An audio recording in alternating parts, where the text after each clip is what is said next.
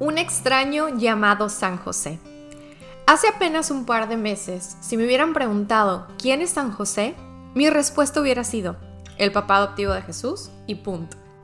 Y es que no fue hasta que empecé la consagración a San José que realmente empecé a conocerle de verdad. Ya he compartido en otros episodios que mis relaciones espirituales y divinas se han dado por partes, en diferentes etapas de mi vida. Primero se me presentó a Dios Padre, luego a Jesús y mucho después al Espíritu Santo. De hecho, hace apenas tres años empecé a conocer a María y hace un par de meses a San José. Pero haberle conocido no ha sido una mera coincidencia, sino la voluntad de Dios. Así es, más de una vez, más de un sacerdote durante mi confesión me pidió que acudiera a San José. ¿Te ha pasado esto? Es decir, que un santo en particular te es recomendado por más de una persona varias veces? ¿O no te ha pasado que te regalan algo sobre un santo y luego otra persona te habla del mismo santo y luego te encuentras algo específico del mismo santo? Eso me pasó con María y ahora lo experimenté también con San José. Así que después de tanta insistencia decidí hacer algo al respecto. Por fin decidí acudir a San José en oración. Lo hice un par de veces, pero así como te diriges a un extraño, así fue mi oración hacia San José. Fría, cortante y falta de fe. Se sintió raro, así que no lo volví a hacer. Yo me pregunto, ¿cuántos de nosotros experimentamos esta sensación cuando tratamos de hacer oración? En ocasiones pareciera que le estamos hablando al aire, y que no hay quien nos escuche y mucho menos quien nos responda. Nos falta fe.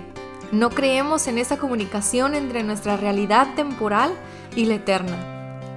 San José era un extraño para mí, y así fue mi interacción con él. Extraña.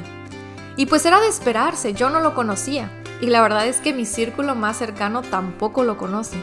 Así que mi única opción fue hacer lo que se hace cuando quieres conocer más a una persona decidí pasar más tiempo con él. Decidí platicar con él casi a diario por los últimos cuatro meses a través de su consagración. Digo casi diario porque hubo días que no pude hacerlo y la consagración que debió de haber sido en 33 días pues se alargó. Pero ese no es el punto. Lo importante es lo que te voy a compartir sobre lo que he aprendido de San José. Y aunque aún lo conozco muy poco, te puedo decir que ya no es un extraño para mí, sino un conocido al cual quiero seguir conociendo todavía aún más. Por cuestiones de tiempo me gustaría solo enfocarme en cuatro puntos. Primer punto, San José no pidió ser el Padre de Dios encarnado, es decir, de Jesús. Dios siempre toma la iniciativa y esta no fue la excepción. Dios escogió a San José. Pero no me crean a mí, los invito a ir a la fuente, a la palabra de Dios. Dice así en San Mateo capítulo 1 versículos del 18 al 25. Este fue el principio de Jesucristo. María, su madre, estaba comprometida con José, pero antes de que vivieran juntos quedó embarazada por obra del Espíritu Santo. Su esposo, José, pensó despedirla, pero como era un hombre bueno, quiso actuar discretamente para no difamarla. Mientras lo estaba pensando, el ángel del Señor se le apareció en sueños y le dijo, José, descendiente de David, no tengas miedo de llevarte a María, tu esposa, a tu casa, si bien esté esperando por obra del Espíritu Santo. Tú eres el que pondrás el nombre al Hijo que dará a luz, y lo llamarás Jesús, porque Él salvará a su pueblo de sus pecados. Todo esto sucedió para que se cumpliera lo que había dicho el Señor por boca del profeta. La Virgen concebirá y dará a luz un hijo y le pondrán por nombre Emanuel, que significa Dios con nosotros. Cuando José se despertó, hizo lo que el ángel del Señor le había ordenado y tomó, de hecho él ya había pensado en despedir a María discretamente y mientras lo pensaba se le apareció el ángel del Señor en sueños. Le habla por su nombre y le dice que no tema, que tome a María y la lleve a su casa y le asigna la tarea de ponerle el nombre a Jesús. Tú eres el que pondrás el nombre al hijo que dará a luz. En aquellos tiempos el padre biológico era el único que podía poner el nombre a los hijos. Y aunque en este caso José no era el papá biológico de Jesús, Dios le concede la paternidad de acuerdo a la ley, al darle la tarea de darle el nombre de Jesús al hijo que estaba esperando María. Segundo punto, José, como buen hombre, es un hombre de pocas palabras. José obedece en el silencio. Dice la palabra, José se despertó, hizo lo que el ángel del Señor le había ordenado y tomó consigo a su esposa. ¿Se dan cuenta de que José obedece a Dios pero no lo hace con palabras? No hacen falta las palabras, él simplemente hace. Hace lo que Dios le pide, en silencio y en gran obediencia. ¡Wow! Sin duda, las dos son grandes virtudes a valorar y admirar. La práctica del silencio y la obediencia se hacen presentes de nuevo en el segundo capítulo de San Mateo, versículos del 19 al 21.